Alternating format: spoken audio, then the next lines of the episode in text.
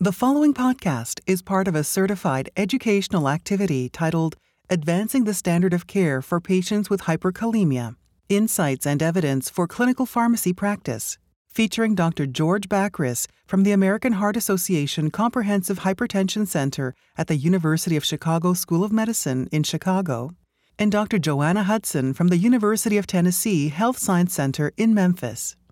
Access the entire activity and complete the post-test at peerview.com/YVS860.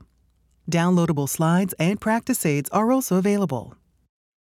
Hello, I'm Dr. George Bakris, and I'm joined today by Dr. Joanna Hudson, and we're going to talk to you today about advancing the standard of care for patients with hyperkalemia.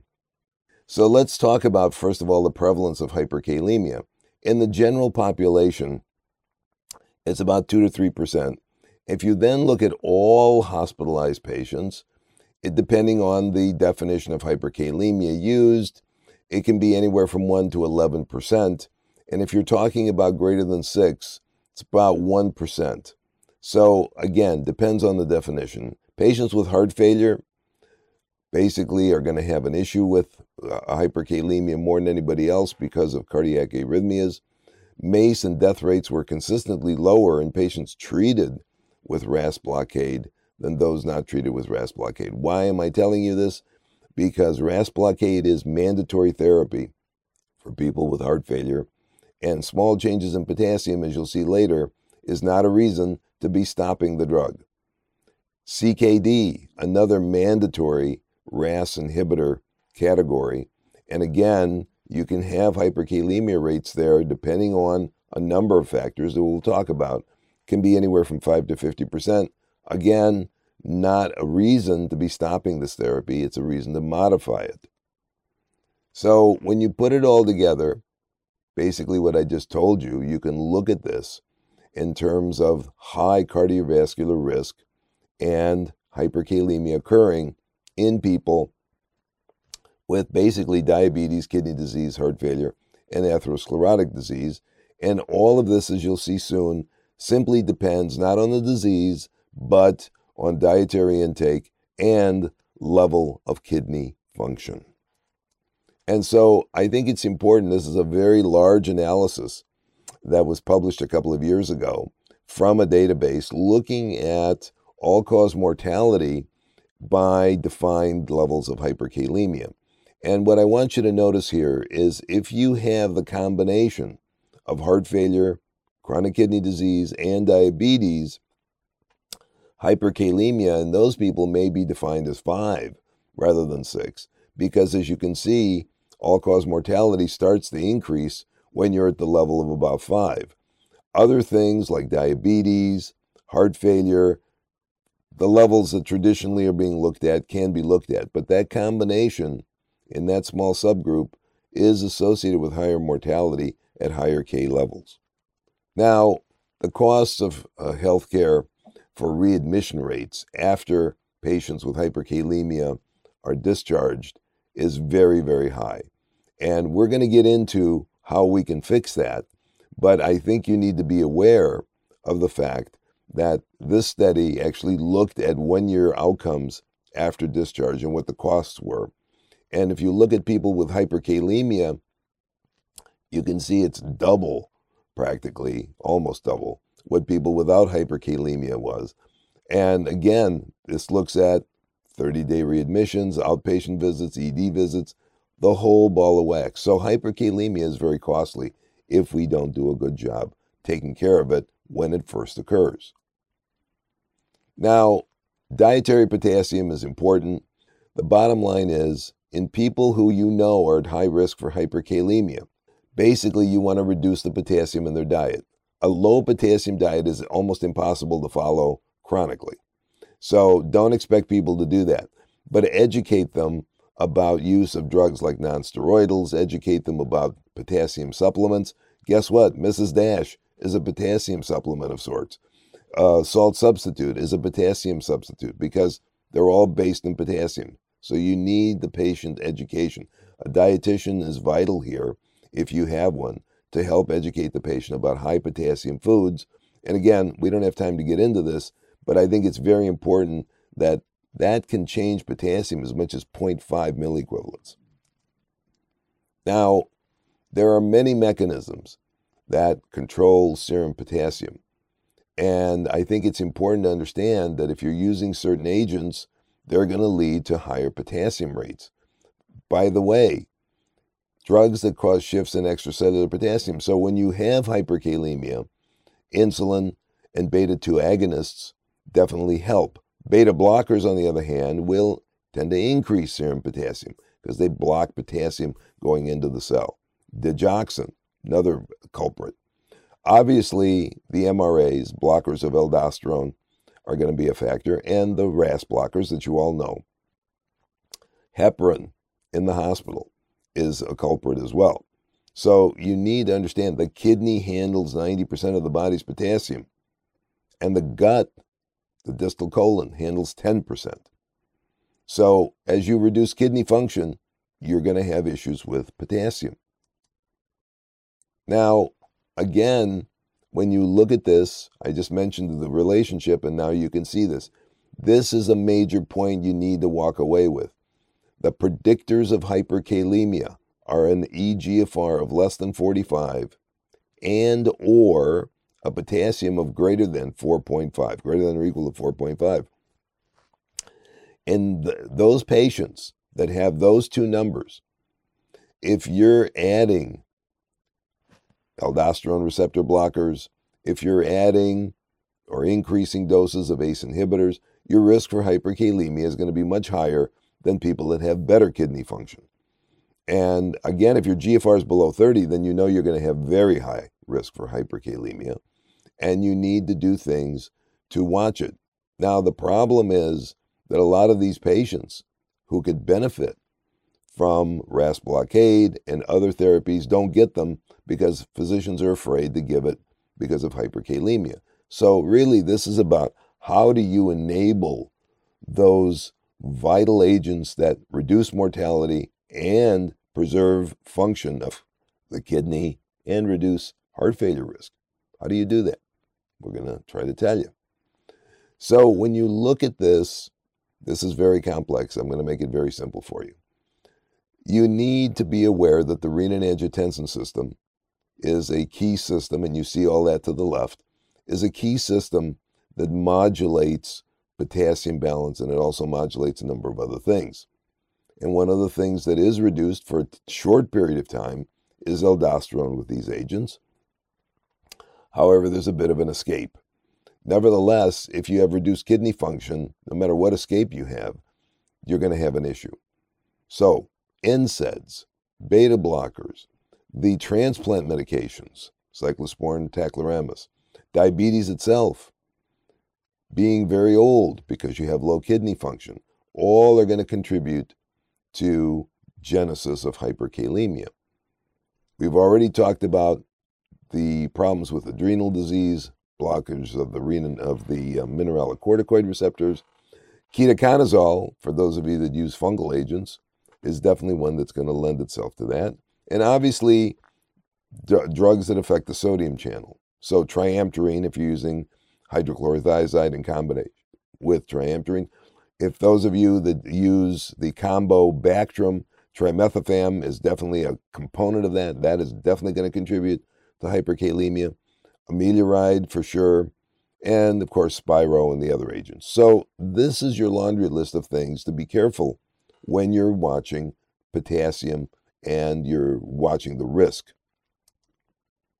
Before you, you see three different oral K binders, sodium polystyrene sulfonate, patiromer calcium sorbitrex, and sodium zirconium cyclosilicate.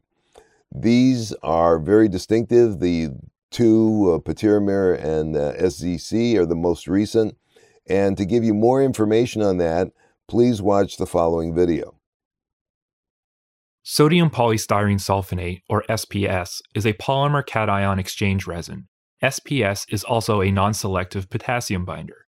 As SPS moves through the intestinal tract, it exchanges sodium for potassium and is eliminated by the fecal route. However, SPS is non-selective.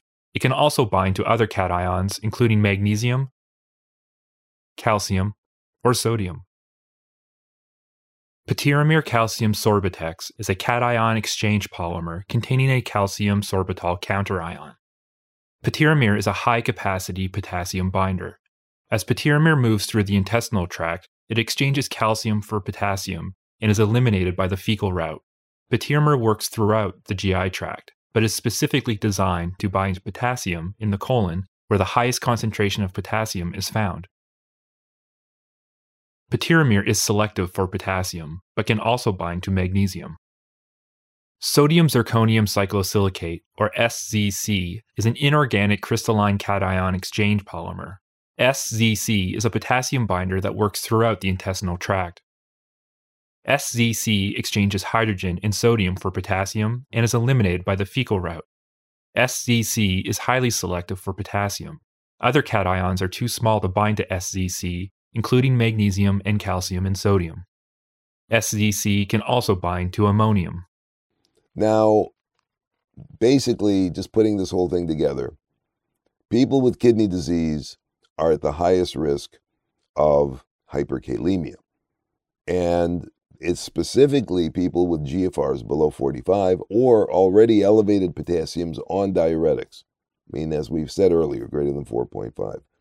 So the question is, how can we minimize CV risk and maintain RAS blockade and minimize hyperkalemia? How should we manage hyperkalemia in inpatients? And how do oral potassium binders fit in inpatient management of hyperkalemia? So we're going to present some clinical trial evidence to you and then give you some examples that we've encountered in our own practice as to how we think about hyperkalemia and how we treat it. So now I want to hand this over to Joanna, and she's going to walk you through the next step. Thank you, George. I think everything that you've mentioned so far introduces the concepts that I'm going to get into at this point related to what do we do to minimize the cardiovascular risk and hyperkalemia risk. We've got so many agents that are available for the main disease states that you referenced: heart failure, chronic kidney disease, diabetes. But our challenges are how to best approach integrating those into therapy without inducing essentially hyperkalemia. So one of the issues, and I think this is something that we can all agree on, is that we really only know if someone has hyperkalemia if we look for it. There really are not symptoms. I mean, certainly in some cases there are symptoms, but it's often asymptomatic. And ultimately what we're trying to prevent is the most fatal consequence of hyperkalemia, which is cardiac arrhythmia. So in terms of looking for it, measuring potassium in patients who may be at risk is important. And also doing ECGs for those who have what we consider an elevated potassium.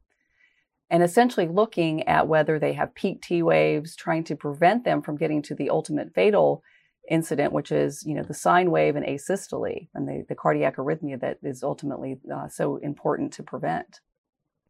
So one of the issues that comes up is the variability in the definition of hyperkalemia. And this representation shows the normal range. We kind of think of this as, roughly 4 to 5, but also that there's variability in how hyperkalemia is really defined, whether that's 5, 5.5, or 6. They're all above the upper limit of normal, but there's differences in the action threshold at which people respond in terms of hyperkalemia management. So this is actually an algorithm I had the opportunity to be involved in developing with a group of emergency department physicians as well as a nurse practitioner in that environment. And this is looking at acute management of hyperkalemia really in the ED setting, so all comers who have hyperkalemia. And I will say there was much discussion about what threshold should be used as far as managing and being concerned for hyperkalemia. And the agreement came to a potassium of 5.5. So if you walk through this algorithm, and I'm not going to go through every detail here, but in the beginning, one thing that's important is looking at the patient's history. Do they have these key disease states that are risk factors, chronic kidney disease, heart failure, etc.? Because that may certainly change how we consider managing these patients and at what level of potassium we would be concerned. So certainly looking at ECG changes and making decisions based on the potassium level, repeat values of potassium, and also ECG changes when that is available to be done. And that would be more important in the emergency room setting. What other guidelines are out there that introduce different thresholds? Well, guidelines for heart failure, the ACC guidelines, as well as the European Society of Cardiovascular, or the European Society of Cardiology, rather. And if you see here, the diagnostic threshold for both of these is a potassium above 5. The ACC would actually implement an action threshold at 5.5, whereas the European guidelines recommend the diagnostic threshold of 5 as the action threshold, just giving you an idea that there's variability in the guideline statements that are out there. What about chronic kidney disease? Well, this is actually a algorithm that was recommended through the KDIGO Controversies Conference on Hyperkalemia. And notice here, the threshold introduced is a potassium of above 6 that would warrant getting an ECG and then making decisions based on repeat values of potassium as well as the ECG findings. So my point of showing you this is really to discuss the fact that, as Dr. Bakris talked about, with regard to what are the implications of a high potassium, we worry about mortality risk. You know, these variations in the thresholds for potassium are a little concerning, right? I think we have different thresholds where we're comfortable, and certainly depending on the population that we're looking at, different guidelines are making different recommendations. Well, it's clear that whether we have a threshold of 5, 5.5, or 6, we know hyperkalemia is concerning. And we know that it can happen with the medication therapies that are recommended to treat these key disease states. So we know that RAS inhibition, renin-angiotensin-aldosterone system inhibitors, are really foundational for guideline-directed medical therapy in many of these disease states. This slide shows heart failure, reduced ejection fraction. And we're not walking through every aspect of this, but a key theme is that the therapies recommended in terms of guideline approaches for managing this disease state are RAS inhibition with an angiotensin-converting enzyme inhibitor or an angiotensin receptor blocker. So that is foundational. Kind of the step 2 approach here considers what other therapies should be added depending on other conditions the patient has. So for example, if the patient has creatinine clearance or an eGFR greater than 30, and their potassium is less than 5, an aldosterone antagonist may be considered. Looking at patients who tolerate an ACE or an ARB, this is where an ARNI, an angiotensin receptor neprilysin inhibitor, would be considered as well. So it goes on down in terms of different treatment approaches, but RAS inhibition is foundational. What about in the kidney disease world? Well, the KDIGO, the Kidney Disease Improving Global Outcome Guidelines, certainly recommend RAS inhibition for patients with and without diabetes. And you'll notice here the guideline statements recommend RAS inhibition for those with high blood pressure and CKD with albuminuria. Okay, the A3 level albuminuria is a stronger recommendation for that population. And a lower threshold of albuminuria in a patient with diabetes would warrant RAS inhibition. And another point that's made in those guidelines is that RAS inhibitors should be administered using the highest approved dose that is tolerated to achieve those benefits. This is similar to what we see in the diabetes guidelines, the ADA guidelines. And if we flip down to the bullet points 2 and 3, recommend RAS inhibition as first-line therapy for hypertension in patients with diabetes and coronary artery disease. And here's the statement again, at the maximum tolerated dose for blood pressure treatment, for patients with hypertension, diabetes, and significant proteinuria.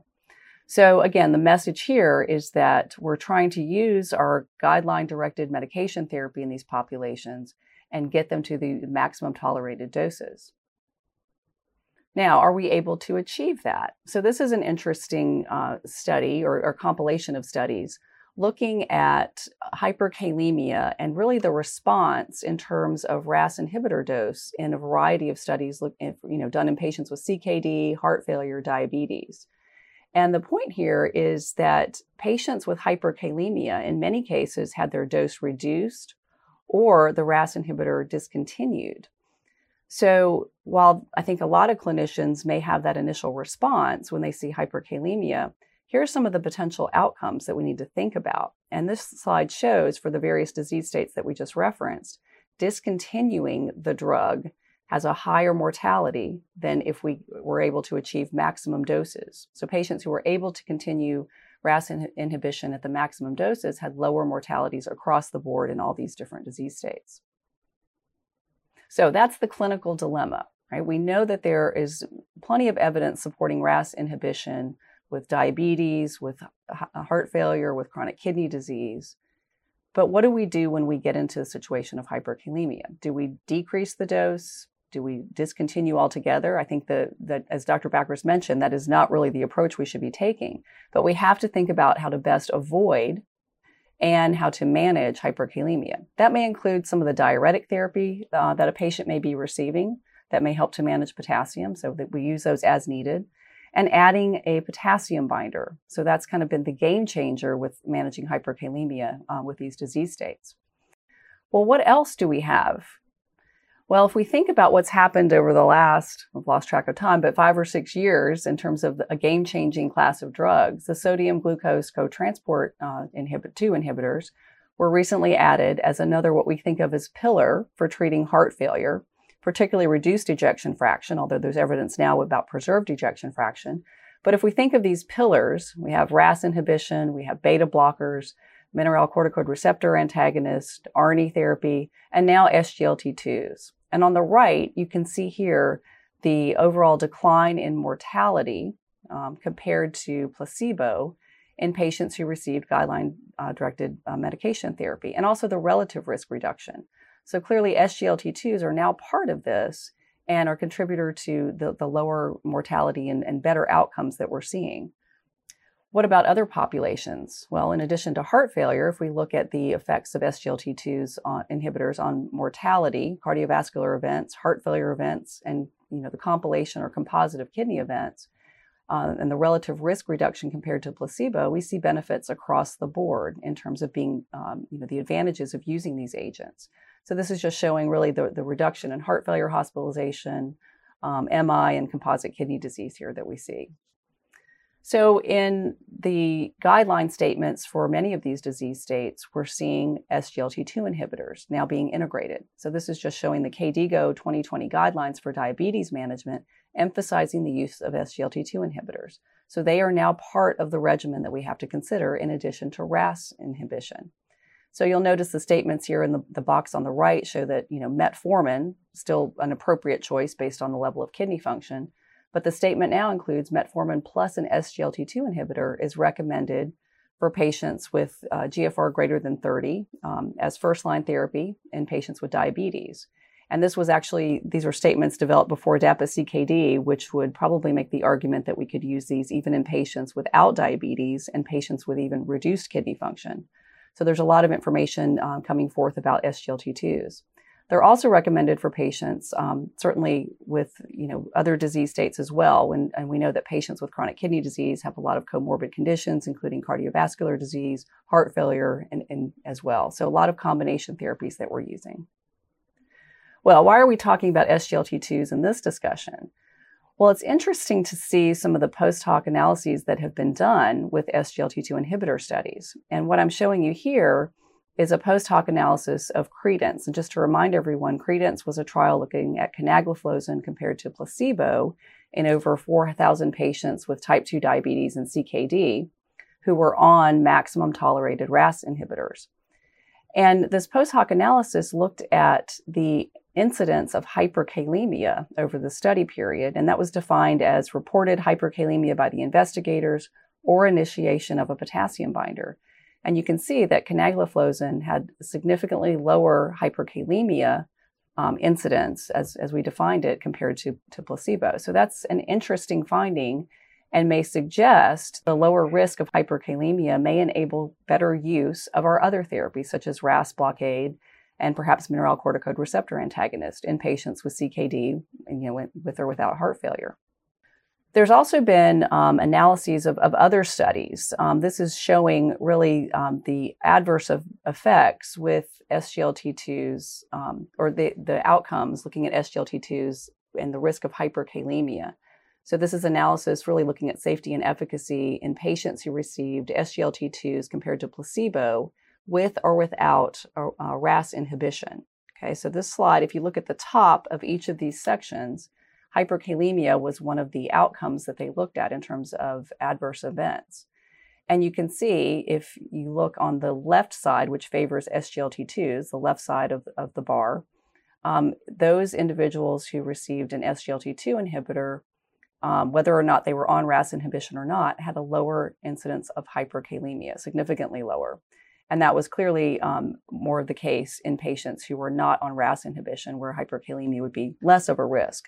But I think this is interesting that we're seeing different factors and associated with risk of hyperkalemia, depending on whether patients received an SGLT2.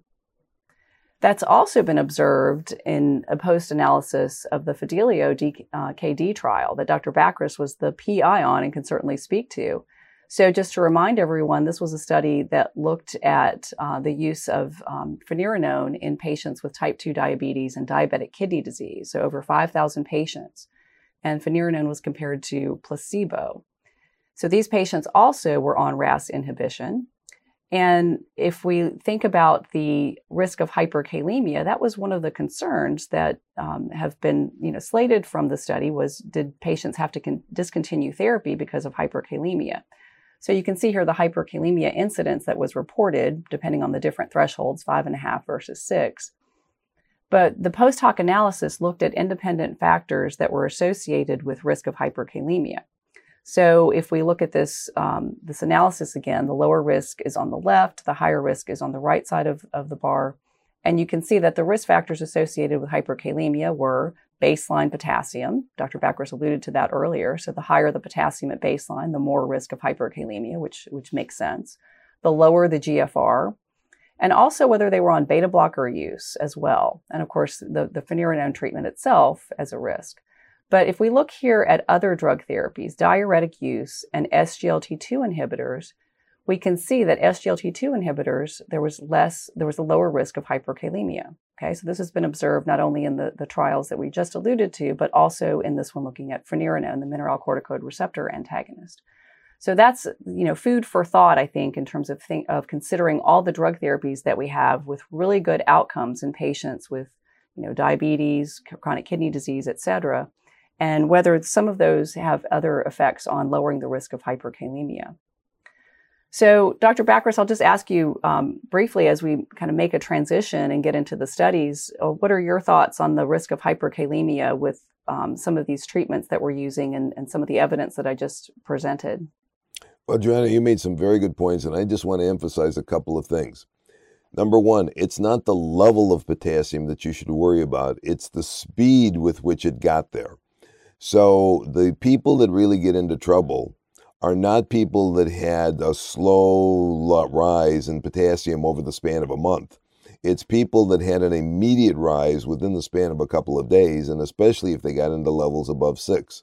I had a patient that is well-known, advanced CKD, the GFR was in the 20s, came back from Germany, told me he didn't feel good. I sent him to the ER, his potassium was 7.1.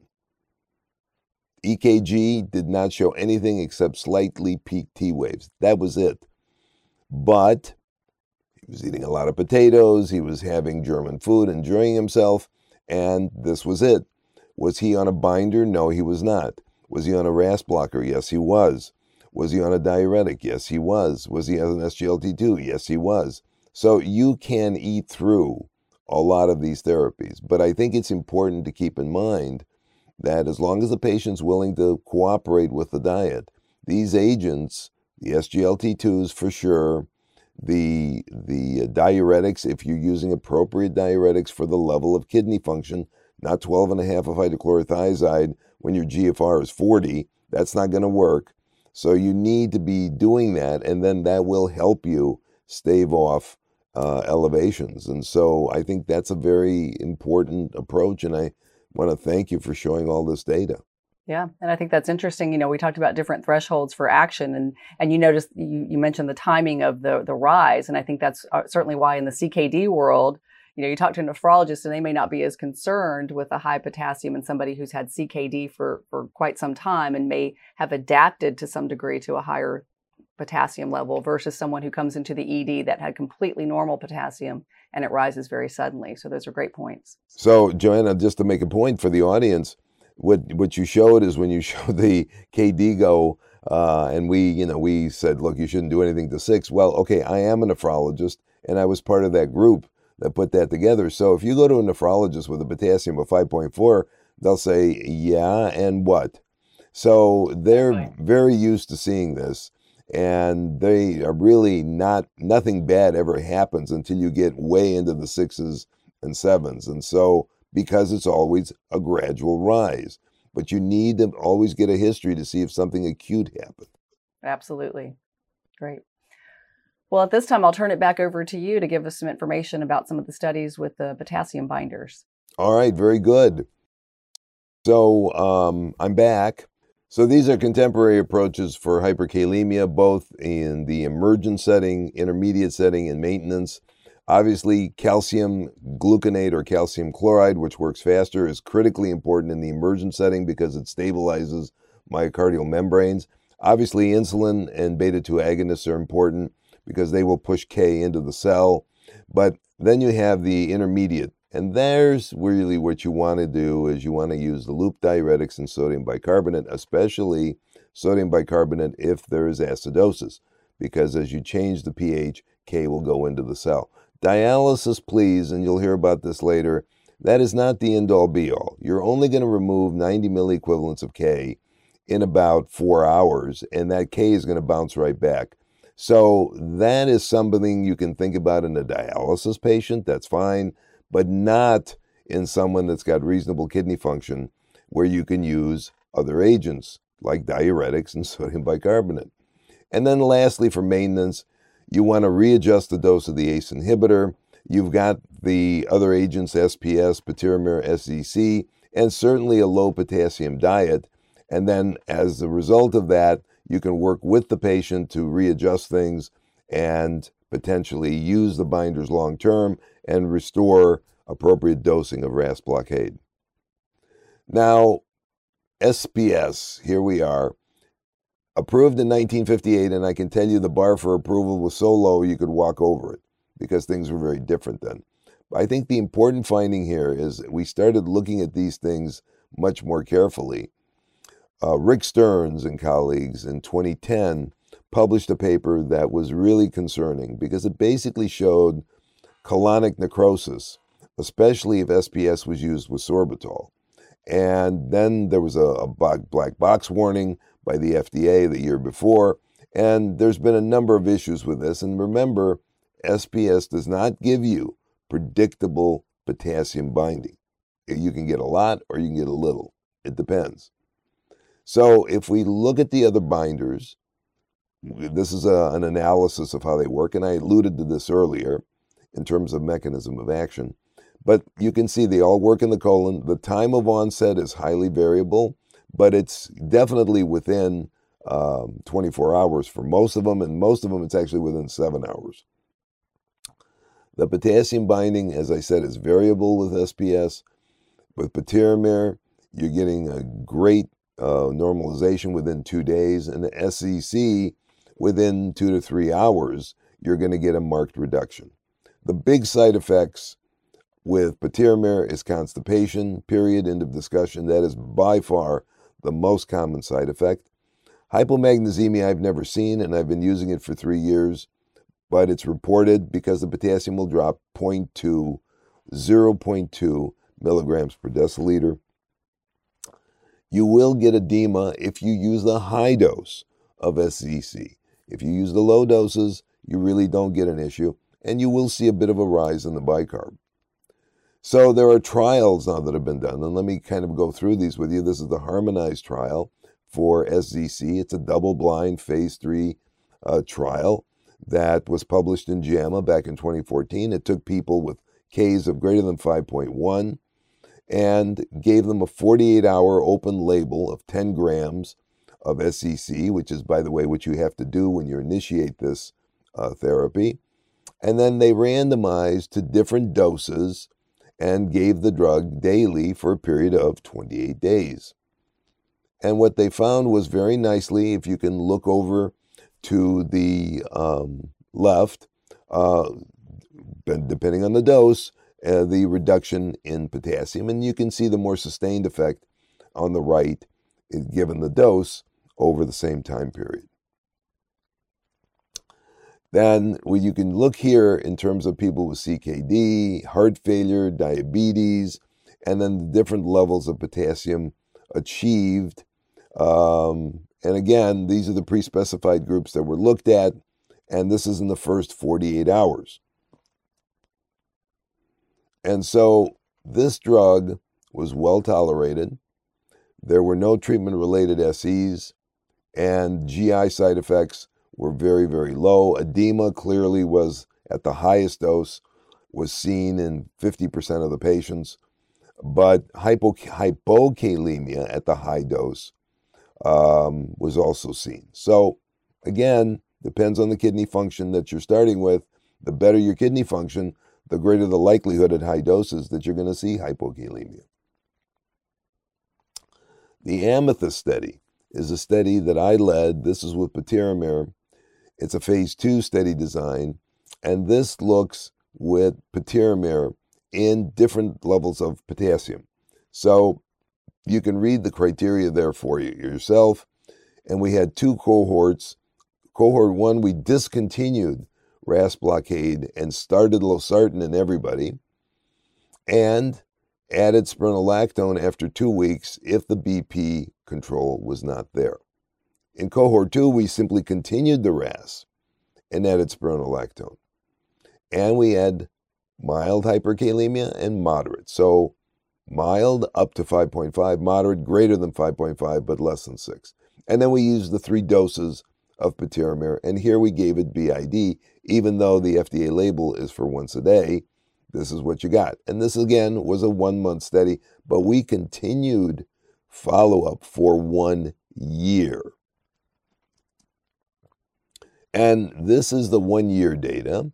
You can see that we had very nice reduction in potassium. Doesn't matter if you were in the mild or moderate group. It was sustained for up to a year. And then what we wanted to see is, if you stop it, do you go right back to where you were? And the answer is yes, you go back, but not back to where you were. You go back up to about 5 in a month. So again, very important. What about side effects? I told you constipation is by far the most common. Changes in magnesium were seen, but again, not clinically significant. And again, there was really nothing else that was significant that was seen here in terms of adverse events.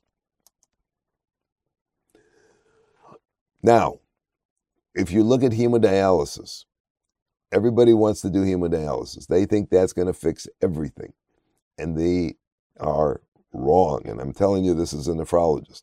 So take a look. I mentioned this earlier, but I want to just show you the slide here. And this is not one study. There are multiple studies. A 4-hour hemodialysis session removes 90 milliequivalents of potassium. All right? And when you stop the dialysis, the serum potassium rebounds.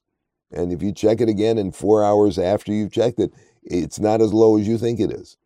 So just keep that in mind. And by the way, doing 0K baths or 1K baths is not done anymore. And the reason it's not done anymore is because that's been found to actually precipitate arrhythmias. So you have to understand this is about equilibrium and balance, and potassium is an intracellular ion, and the heart disapproves of dramatic changes in intracellular ions. Now, the Dialyze is a study in dialysis patients, hence the clever name. This is a multi-center, double-blind, phase 3 randomized trial, and this is looking at SZC to reduce the incidence of pre-dialysis hyperkalemia.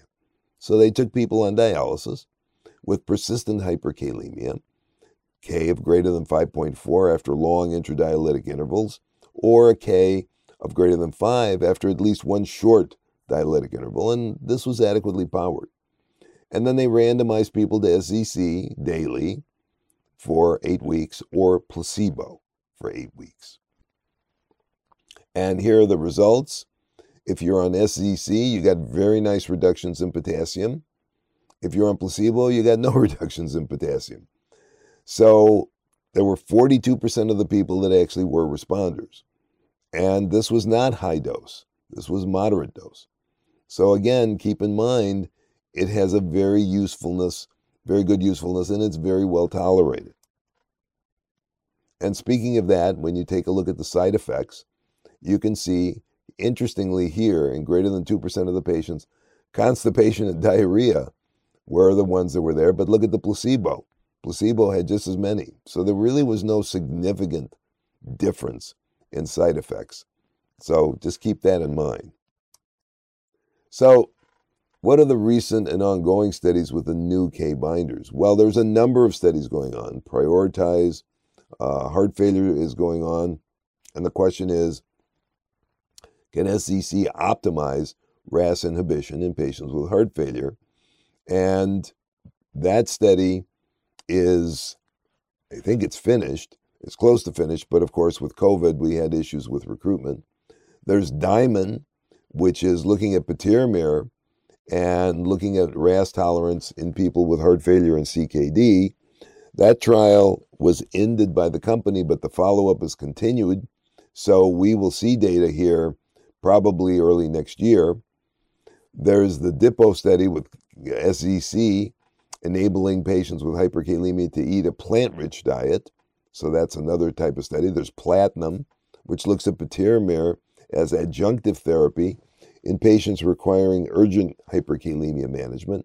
There's GRAYS, which is a phase 4 study looking at SCC and enabling patients with hyperkalemia on hemodialysis to eat a more liberal fruit and vegetable diet. And then finally, there's LIFT, where SCC is looking at enabling patients with advanced CKD and heart failure to achieve RAS doses without hyperkalemia. Now, let me just tell you about Prioritize. It's a multicenter, double-blind, phase 2 study that is randomizing to determine if SZC allows continued use of RAS therapy. You can see the criteria there. And there's a 2-week screening period, and the randomization is there as you can see it. The results are here, and you can see here that the interesting, important note here is when you look at the percentage, the trial was terminated because of COVID. So this is obviously not going to give you any statistical significance because you didn't have the duration. That's the bad news. But I think the important thing is if you go over to the MRA at target dose, so that's spironolactone at target dose, you had more people there on that than you did in the placebo group. Now, I'm sure if we continued this, there would have been significance here, but I want you to know that people did try this.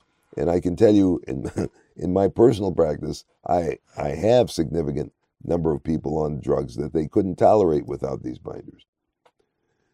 Here's the safety profile. Then there's the LIFT study, which is a single center study, double blind, looking to see if SZC allows for RAS use in people with heart failure and CKD. And you can see the inclusion criteria there. There's also a quality of life assessment here. And this looks at 10 grams initially. Initially, you have to take SCC 3 times a day for 2 days. And after that, you can adjust the dose to whatever you want. But here, it's usually daily. Here, they gave it 3 times a day.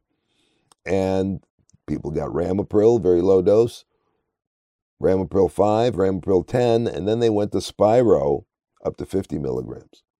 So I think you'll all agree that's challenging when you got to the highest dose. And that we'll see what happens there. The Diamond study I already told you about. This was really a study that was really looking at an outcome, 2,300 plus patients. Stopped early because the sponsor just didn't want to fund it anymore, not because of anything else. But the sponsor allowed for continued follow-up of all these patients and is supplying drug, etc. And so here you have patiromer once a day versus placebo. We don't have the results. We'll see what's happening probably early next year. And then we have the Platinum study, which again, you can see the outline here. This is a phase 4 study. And this is kind of interesting because this is comparing patiromer to SZC. It's placebo-controlled active comparator. This is definitely not going to be done until well into next year, but hopefully will give us some information. It's not an outcome study. It's only looking at potassium reductions, but there you have it. And then the DIPO study is in people with advanced CKD that basically looks at SCC at tailored for really looking at dietary freedom, giving you more freedom with the binder to eat things like bananas and tomatoes, which you normally can't be eating if you're on a potassium-restricted diet. So, can binders allow patients with CKD to eat more healthy diets? This is really, you know, the big question, and that's what some of these studies are trying to answer. And basically, this is an issue that is very important to the patients, for sure. And I can tell you, because I preach the low-K diet, many patients start off with good intentions, and after a while, they just can't. So this allows them to eat a healthier diet. So with that, I'm going to turn to Joanna and ask her what she thinks about this and how does she use this, or does she? Well, I think the dietary issue that you bring up is critical because, you know, the patients that we talk to, I mean, I've had some patients where when they start on a binder, they think, oh, this gives me kind of, you know, freedom, so to speak, to eat more potassium. I don't have to be as concerned about it. And so I think that's one thing in terms of education that we can address with them is to discuss that this does not mean you have a free card to eat whatever potassium containing foods you want, but it's part of your regimen now to prevent some of the therapies that we have and your dietary intake that you're currently on to, you know, prevent hyperkalemia. So that's one thing that I think I've observed with that. But I think it will be interesting to see with more attention paid to diet what some of those studies, you know, show. And I wondered, do you have any comments on the studies that have been done? I mean, and I've read the studies that gave the approval for the current potassium binding agents, but was there any, I guess, effort to try to capture what their dietary intake was in those studies? I'm thinking no. You are correct. We talked about this, and we thought that it would be a lot of heavy lifting for very little benefit because most patients... they will start, I can tell you from clinical experience, you'll get maybe 1-2 weeks, they'll do it, and then by the third week, they're getting weak. By the time they come back for the visit, they've said, look, we tried, but I just can't do it.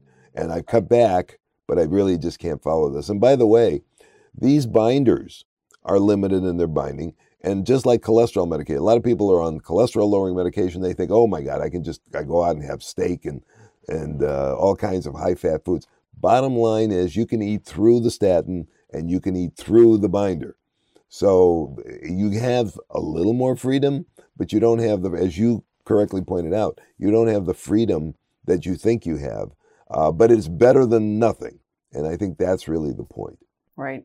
And it's also critical to point out how important the dietitian is in managing these patients, you know, throughout to educate them on what potassium containing foods there are, and we know that compromises a little bit of nutritional value to some degree with some of the, you know, fruits and that type of thing that they may be eating. So that's a critical role, I think, in that multidisciplinary group.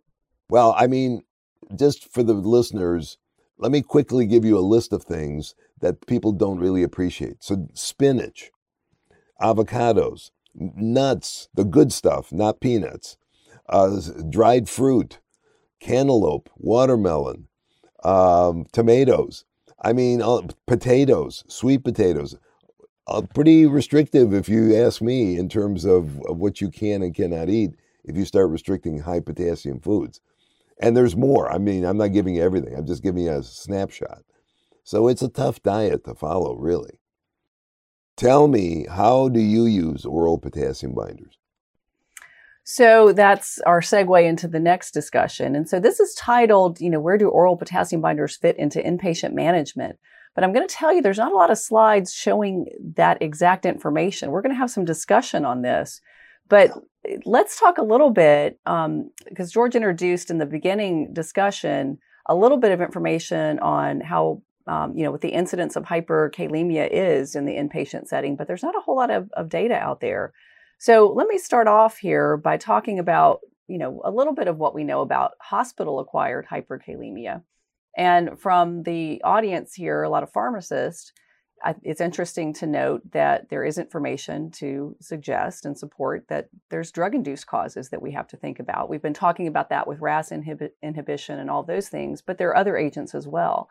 So this is a study that was done in an older population, so patients older than 75, looking at a 4-year period of hyperkalemic events and, you know, what was associated with those events. And so if you look at the number that they had, about, you know, just over 470 hyperkalemia events, but the majority of those were considered drug-induced. Of those, there were multifactorial causes, meaning it could not just be they were on a drug that caused hyperkalemia, but maybe they also came in because they had acute kidney injury that had developed, and they were also continued on a high-risk medication. So that made, you know, approximately 80% of those events avoidable. Okay, so I think the message here is for, you know, pharmacists and for everybody involved in the care of patients in the hospital setting, we have to think about those risk factors for hyperkalemia. So one is the disease states that we've mentioned. The other is, you know, what agents they're on. And this study further looked at what drugs were associated with hyperkalemia. So they identified agents. They looked at whether it was appropriate or not to have them on these agents, and also rated the avoidability. So I think they had a couple of raters in here, and they used various scales for causality, inappropriate use, and avoidability that they rated. But if you see here, the list shows, as not surprising, right, potassium supplements were at the top of the list in terms of a cause. So with someone, you know, I can think of the scenario, maybe somebody on a loop diuretic, they were getting a potassium supplement, maybe they come in with acute kidney injury. You know, I mean, many things should be stopped at that point, but maybe they were continued on a potassium agent. So it was inappropriate also in a significant portion of those individuals as well. And it was considered, you know, a very likely avoidable event. But things that are also on this list are heparin, so low molecular weight heparins, you know, unfractionated heparin because of the effect of on the aldosterone, beta blockers, of course, RAS inhibitors, potassium-sparing diuretics, immunosuppressant agents, you know, a smaller proportion. But I think the message here is always looking at whether there's a drug-induced cause is important. And we've also noted the importance of diet, but these are, you know, it's the whole package that I think we have to look at here. So, you know, again, from the standpoint of what we do on the inpatient side, I think minimizing their risk by altering drug therapy would be a key event that we can do, or a key intervention that we have. So with regard to some of the other information that's available, we're kind of switching gears here. This actually shows us pharmacists being involved very specifically to reduce hyperkalemia. Now, this is in an outpatient setting, and I, you know, the reason really to kind of show this here is there a similar approach kind of on the inpatient side that we could adopt? This is actually from Latin America. It's looking at a heart failure clinic and pharmacists being involved in, with patients at high risk. So they would do a medication review looking for drug-related problems. They would interview the patient, right, to ask them what over-the-counter medications they were taking.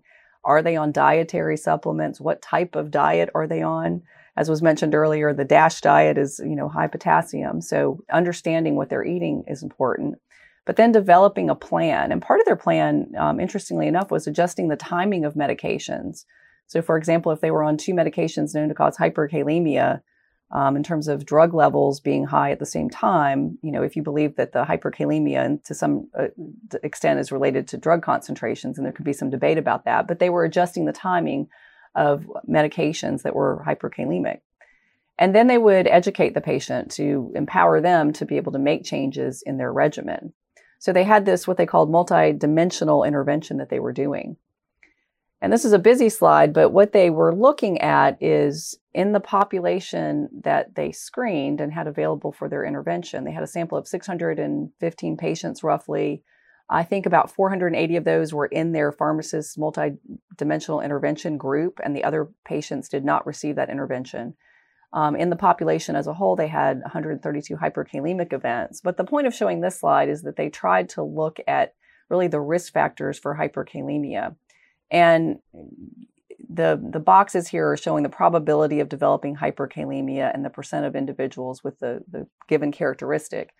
But it shows that ACE inhibitor max dose, as well as did they have heart failure reduced ejection fraction, did they have chronic kidney disease, and did they or did they not receive this pharmacist-based intervention. All those 4 different factors were associated with a likelihood of hyperkalemia. So in other words, if they had max dose ACE inhibition, if they were on, or if they had heart failure, if they had CKD 4 or 5, that was a higher risk of hyperkalemia. But if they received this pharmacist intervention, they had a reduced risk of hyperkalemia. Okay, so that's kind of the message of this slide. So, a lot of, limitations of these types of studies and whatnot, but I think the point here is there was attention being paid very specifically to the risk of hyperkalemia. So if we kind of flip back to the inpatient side and what happens when patients come in the hospital, the illustration here is really to show that the patient should always remain at the center, but you have multiple clinicians and practitioners, and specialists, et cetera, seeing this patient, right? And so if we're talking about, a hyperkalemia risk, if we kind of put this in here, I think it still has to be a multidisciplinary type of situation. So in other words, a patient comes in, they have hyperkalemia, they're seen by the hospitalist, maybe there's somebody with acute kidney injury and the nephrologist is seeing them and putting very specific recommendations in. Maybe they implement a change in drug therapy, but that has to be enacted on by all players that are counseling that patient and making changes and looking at their regimen. So does that always work? Not necessarily, but I think just being aware of some of the limitations of the team approach and the advantages, but also limitations when you have multiple players involved becomes important. So, I'll ask you, George, what you think of, and we'll come back to some of the recommendations from the hospital setting and collaboration, but you asked me kind of what's the inpatient use of potassium binders. And, what I'm going to say here is it's a bit fragmented right now because we have patients that come in that, maybe they've been on a potassium binder outpatient, but that may get stopped when they come into the hospital for a variety of reasons. If they have acute kidney injury, that would be a reason to stop it. So the question always becomes, do they need to continue it when the patient comes in the hospital? The other issue is it somebody that developed hyperkalemia during the inpatient setting, and do they need to be initiated on a binder? And if so, do they receive it at discharge? So there's a lot of questions and I think issues that come up on the inpatient side. I'll open it up to you for kind of comments at this point, and then we'll come back to maybe some of the other things about collaboration here. Well, you make very good points, and I would say your picture on the right is exactly what's happening now. The patient is really not educated much at all about diet or what's actually happening to them. They're given a list of orders and they're expected to follow them. And the patient doesn't understand half of them. The problem is really defining the way it works at our place. The hospitalist will have it, and then a phone call is made, depending on what the concomitant conditions are. If they have kidney disease, the nephrologist will be called. If they've got kidney disease and hypertension, I'll be called. And we, the nephrologists in our institution, are kind of the kings of these binders. And others really don't go there unless we tell them to go there. There's a subgroup of heart failure cardiologists that will go there, but that's it. So I think people are unfamiliar with these. They're scared to use them. There's one on the formulary. Many of the hospitalists don't even know about this. They're just finding out about it.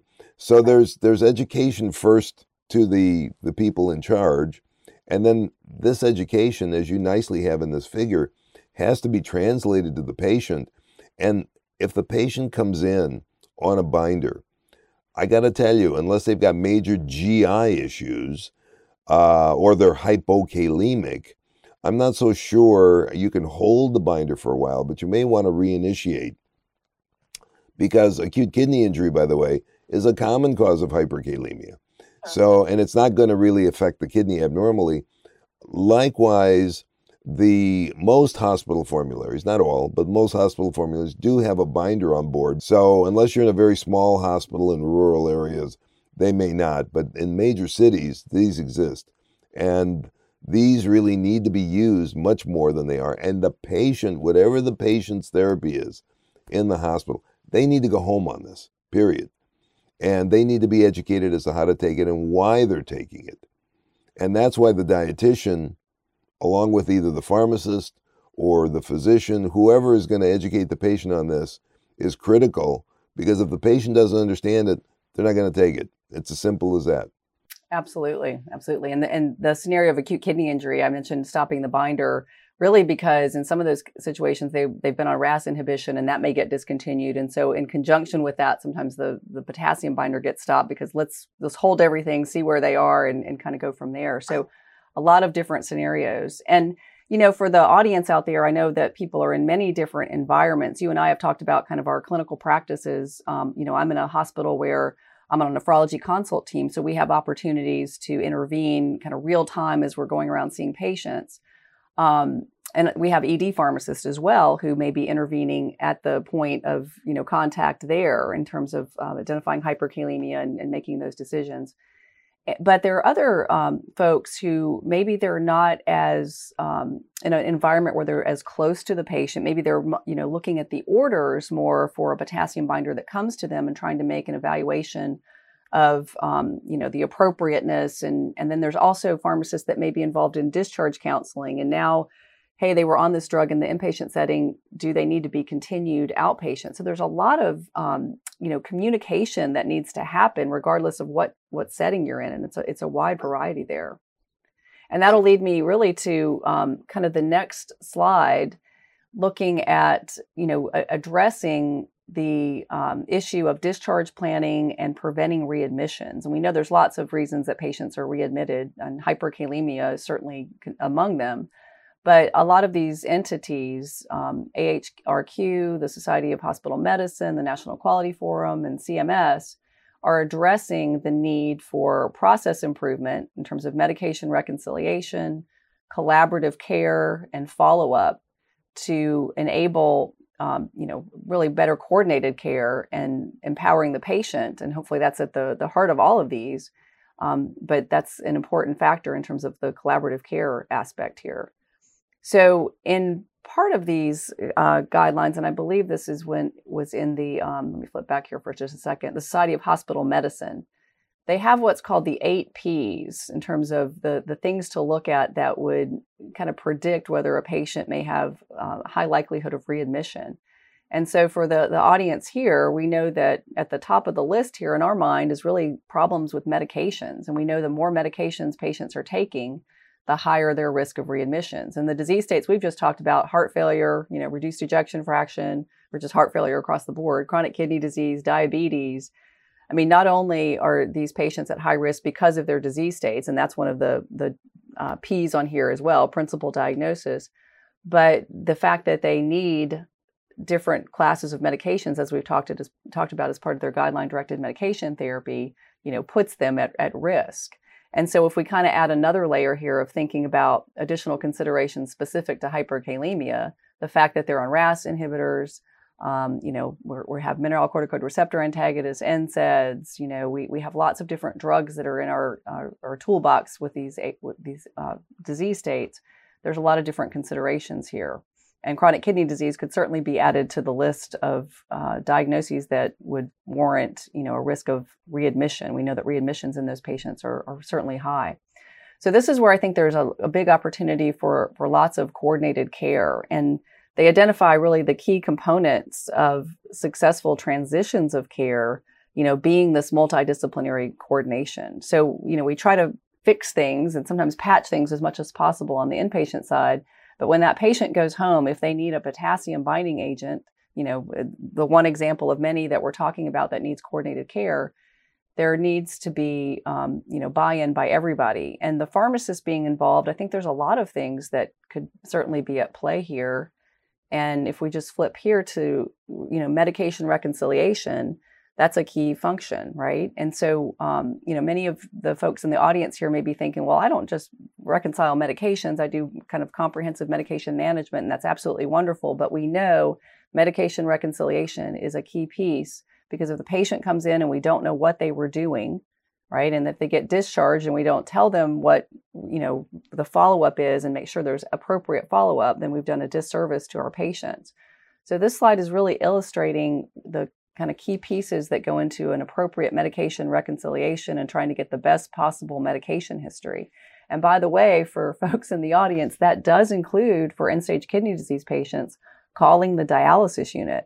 It's amazing to me how many times that is omitted from a med rec for a patient. So I always have my students call the outpatient unit and say, I need to get the treatment meds the patient's getting. You know, maybe they are on a potassium binder because we know there's one approved for dialysis patients.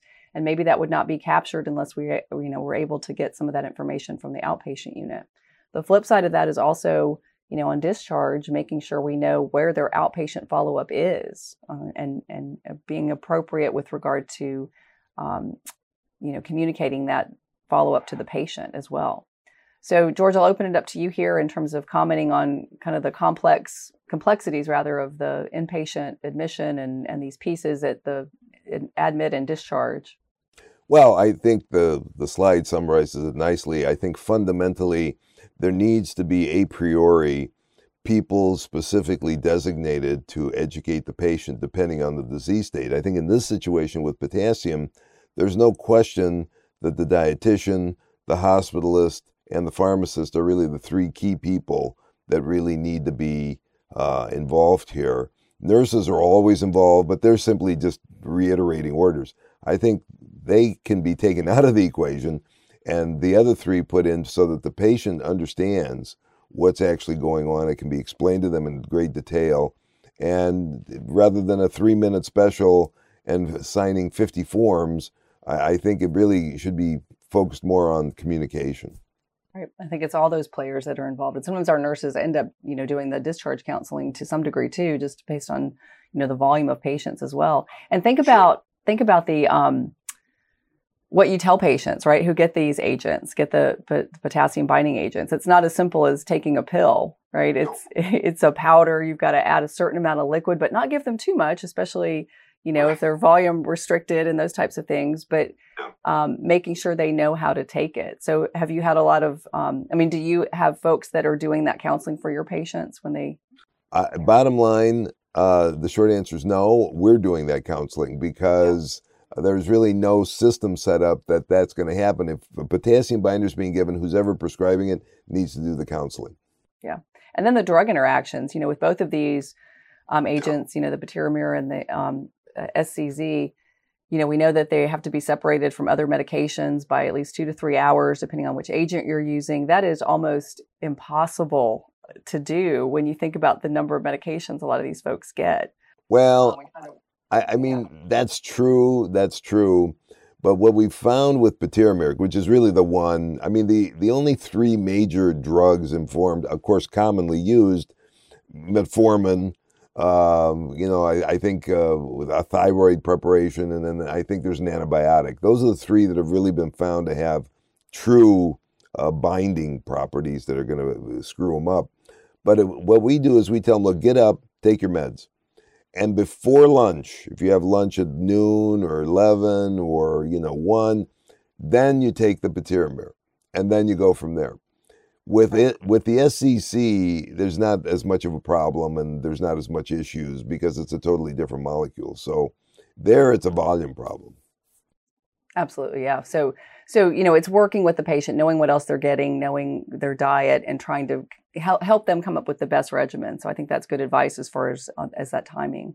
So, this last couple of slides here just makes the point that if we have this transitions of care that's coordinated, there is evidence showing reduced better outcomes, reduced mortality, reduced readmissions. And this is actually a compilation, I think, of over 90 studies on an international basis, looking at patients who were older with at least one chronic condition that met the criteria and following them up for 18 months and showing a lower risk of readmissions and some reduction in mortality as well. So, I think the message here, there's a lot of outcomes we can look at, but, making sure that there is that communication and that somebody is following up with that patient. And, as these agents have been out longer, I think more primary care physicians, other providers are learning more about their use and being able to be more comfortable with that as well. So I think that's an important piece. And making sure that the patient knows what is happening at every step, okay? And that's just really what this slide is illustrating, making sure they know what their care plan is, they're educated, and they have some kind of, self-management support that they're able to follow through and act on these things. The other piece of this, which, you know, is we'd be remiss if we don't mention this, is we can tell the patients all we want to how to take the medications, try to come up with this wonderful, you know, medication regimen that hopefully improves outcomes in folks with all these disease states. But if the patient can't get the drug, they're not going to take it. So, you know, there's a lot of my colleagues out there that probably do more with this than I do, and it, a little bit more on the outpatient setting. But prior authorization is important. So I think if we know that there's somebody that's going to be started on one of these oral potassium binding agents, getting approval, you know, proactively as much as we can before we actually have to prescribe it, you know, it's important. And so there's a lot of different prior authorization tools out there. This is an example. Cover My Meds is listed here. There's a colleague of mine that has talked about the importance of a standardized request letter being in place, referring to any guidelines that are there where maybe you have to say they failed SPS. You know, I think there's some that require that statement to be in there, or, you know, having to have another statement that addresses why they are going to be started on one of these potassium binding agents. And we know the price varies depending on the individual patient, the conditions, et cetera. But on average, you know, we're probably looking at, for most patients, less than $100 a month if they're able to get some kind of assistance. And you know, I think everybody should be aware of going to the manufacturer's websites for these agents to be able to see what patient assistance programs they have and being able to work through this as well. And it also, you know, illustrates, at least in the dialysis unit, having a social worker that helps be involved in these pieces and getting access. So that is a key part that I think everybody needs to be aware of as well. So George, what would you say about these, you know, have you had a lot of challenges with authorization? We've had zero challenges, but we have this down to a fine art. It took us about 6 months with the help of the sponsors of some of these drugs, but we've got it down. It can be done. It can be done, especially with one versus the other, but it's good. It's good. You can do it. That's right. So I think it's important if somebody's starting to use this more in their clinical practice of finding out from colleagues, you know, and others that are doing this, you know, what their strategy was. So I think it's important to realize that all of these are resources. I think the pharmacist certainly can play a role, not only on the outpatient setting, but there are, you know, measures on the inpatient side that we need to address with medication reconciliation and making sure patients are on appropriate drug therapy as well. So with that, George, I'll turn it back over to you. If there are other points that you feel we should discuss, we can do that. And I'm happy to address any other questions. No, I appreciate it. I think it was very thorough, and thank you very much for that. I thought it was great. So just to summarize everything that you were exposed to today and should have learned, patients who are at high risk of readmission for hyperkalemia can be identified from clinical data. Newer potassium binders work faster and are tolerated better than SPS. They enable life-saving therapy, that is RAS blockade and MRA use, in patients with CKD and heart failure. Pharmacists can prevent unnecessary rehospitalization for hyperkalemia by collaborating with other healthcare providers to reduce risk, completing an accurate medication reconciliation, and initiating oral K binders that patients can access and continue using at home. So with that, thank you very much for listening. And now it's your turn to ask us questions. Thank you. Hello, I'm Dr. George Bakris, and I'm here with Dr. Joanna Hudson, and we're going to answer questions for you. We've been doing this as we're going along, and hopefully this has been very informative, and we hopefully are going to augment that as we go. Now, the first question that we have here is, with sodium zirconium cyclosilicate, the issue of the sodium load, this has always been an issue. And how do you best manage the edema? And I will tell you that edema has never been an issue with this agent unless you're at the maximum dose. 15 grams a day is the maximum dose. And you will get edema issues in some people, especially you have to be very careful in people with heart failure if you're using that level of a dose. At 5 milligrams a day, edema is not an issue. And even at 10, since most of these patients are on diuretics, it's not really an issue. Joanna, I don't know, have you noticed any issues with this? Well, not specifically at the doses that you've kind of referred to. I mean, I think everybody sees that with a 5 gram dose of the sodium zirconium, that there are, 400 milligrams of sodium, and that can be a concern. But I think it's, again, clinically just a matter of trying to keep them on the approved doses and monitoring. Very good. There's a question here that's actually important, and unless you don't realize it, it can be more important than not. What's the optimal dosing interval of potassium binders in patients taking thyroid medications? The bottom line is there is a drug interaction between patiromer and synthroid. And basically, you need to space out taking those. If you're taking patiromer, if you're using patiromer with thyroid medications, you need at least 3 hours between dosing. So a lot of times what I'll do is have the patient take the patiromer at breakfast, and they can take the thyroid medicine at lunch or vice versa. But you need that. With SZC, you don't need to worry about that. I mean, anything to add, Joanna? No, I think that's good advice. And I think having pharmacists, there are obviously pharmacists in this audience, but sitting down with the patients and looking at their full medication regimen to try to come up with a timing for a lot of these in terms of the drug interactions will be important.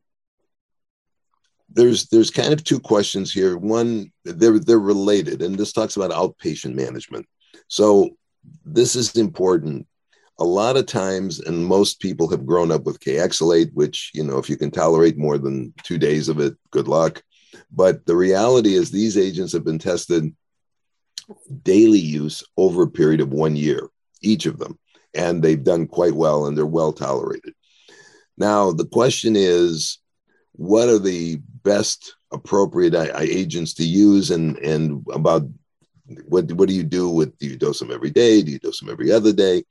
And I would just say from my standpoint, if a patient already has constipation or they have diabetes and they've got gastroparesis, you probably want to go away from agents that are going to cause constipation, like patiromer, and use SCC. On the other hand, if they have heart failure, and especially if they have volume problems, volume management problems, you may want to start with patiromer and go that way.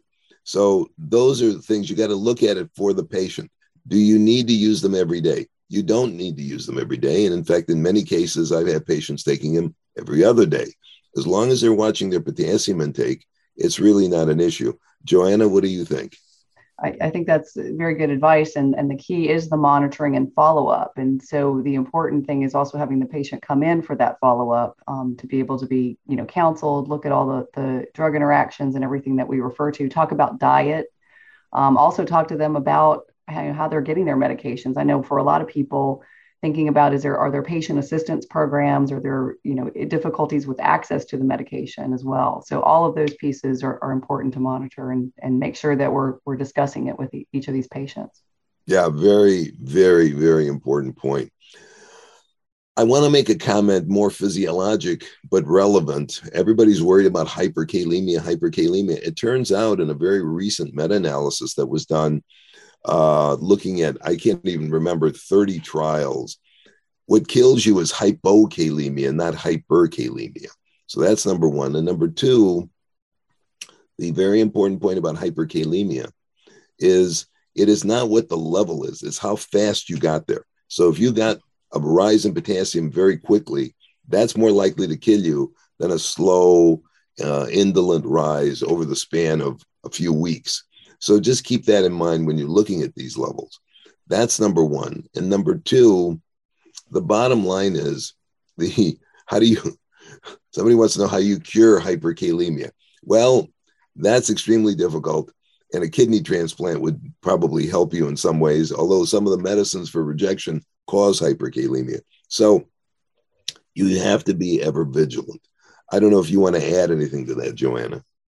No, I think you captured that very well. And, I think in the program itself, if the audience remembers, we talked about different disease states causing hyperkalemia and different thresholds of concern. And then the nephrology guidelines really have a higher threshold. And it's for the reasons that Dr. Bakris discussed, that rise in potassium, but certainly for many patients who have chronic kidney disease, it may be more of a gradual increase versus a sudden rise, where we may be more concerned about the emergent problems with hyperkalemia. So I think those are very good points.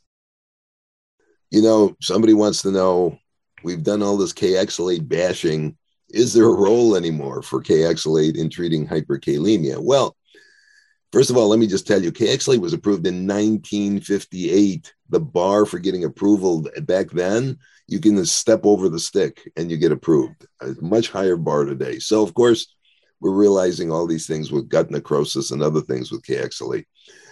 If you cannot afford anything else, if there is nothing else, there is a role for K-exalate, and you can use it PRN, and it is still being used in the community, one day here, one day there, but it doesn't fix anything chronically, and you can't really depend on it because it's highly variable in terms of the amount of potassium that's being removed. I still see it used occasionally, but it's certainly not in the mainstay. I mean, Joanna, what's your experience with this? I would agree. I think that I think over time, the uptake of the newer potassium binders is occurring. I think it's just a matter of, you know, in a hospital, for example, are they able to adopt one of these agents on the formulary and replace SPS? And, you know, that's where things are moving to. It's just a matter of, I think, how accessible the medications are. And the longer they're out, I think those issues get resolved a little bit more. There are a couple of questions here, and they really link together with a central theme. And the central theme is really understanding where these binders are working and how long it takes them to work. So bottom line is the kidney handles 90% of the body's potassium, the gut, the distal colon handles 10%. And as kidney failure occurs, the distal colon handles up to 20%. So these agents work in the distal colon. It takes about 6 hours, 7 hours to get there. And if you have diabetic gastroparesis, it may take longer. The advantage of the zirconium cyclosilicate is that it changes, and you get ammonium ion and you get changes in the upper part of the gut that actually transports potassium into the cell and changes the pH. So that actually is a benefit, and it gives you the impression that it's working within an hour. The real effect is 6-7 hours later, but you're getting some effect a couple of hours earlier. Patiromer, you're really not seeing any major effect for 4 to 5 hours. So they do work, because the question here relates to if they missed hemodialysis, can you use these agents to normalize potassium levels? Well, I think it depends on what the potassium level is. If you've missed one hemodialysis, unless you're eating or drinking high potassium foods, it's probably not going to be a major problem. You got to miss a couple of treatments. But these agents certainly will help, but they're not going to acutely lower anything. Joanna, what do you think? I think that is a key point. We've had some questions in the chat during the session about, you know, what is the relative effect of a lot of these different pharmacologic therapies that we have. And I think it's important to note that these newer binders are not approved for emergent treatment of hyperkalemia. So regardless of, you know, in the emergency department setting or in those types of situations, you have to use the other pharmacologic agents to shift potassium intracellularly, remove total body potassium, and then make a decision about whether they need these for more chronic therapy at that point. That's excellent. And with that, unfortunately, our time has come to an end. But I hope you've enjoyed this. I hope that you've gotten something out of this. And on behalf of Dr. Hudson and myself, we really want to thank you for participating in this and wish you all a good day. Thank you very much. Thank you. This activity is certified by Medical Learning Institute, Incorporated. This activity is developed with our educational partner, PVI, Peerview Institute for Medical Education. Thank you for listening. Download materials and complete the post test for instant credit at peerview.com/YVS860. This activity is supported by an independent educational grant from AstraZeneca LP.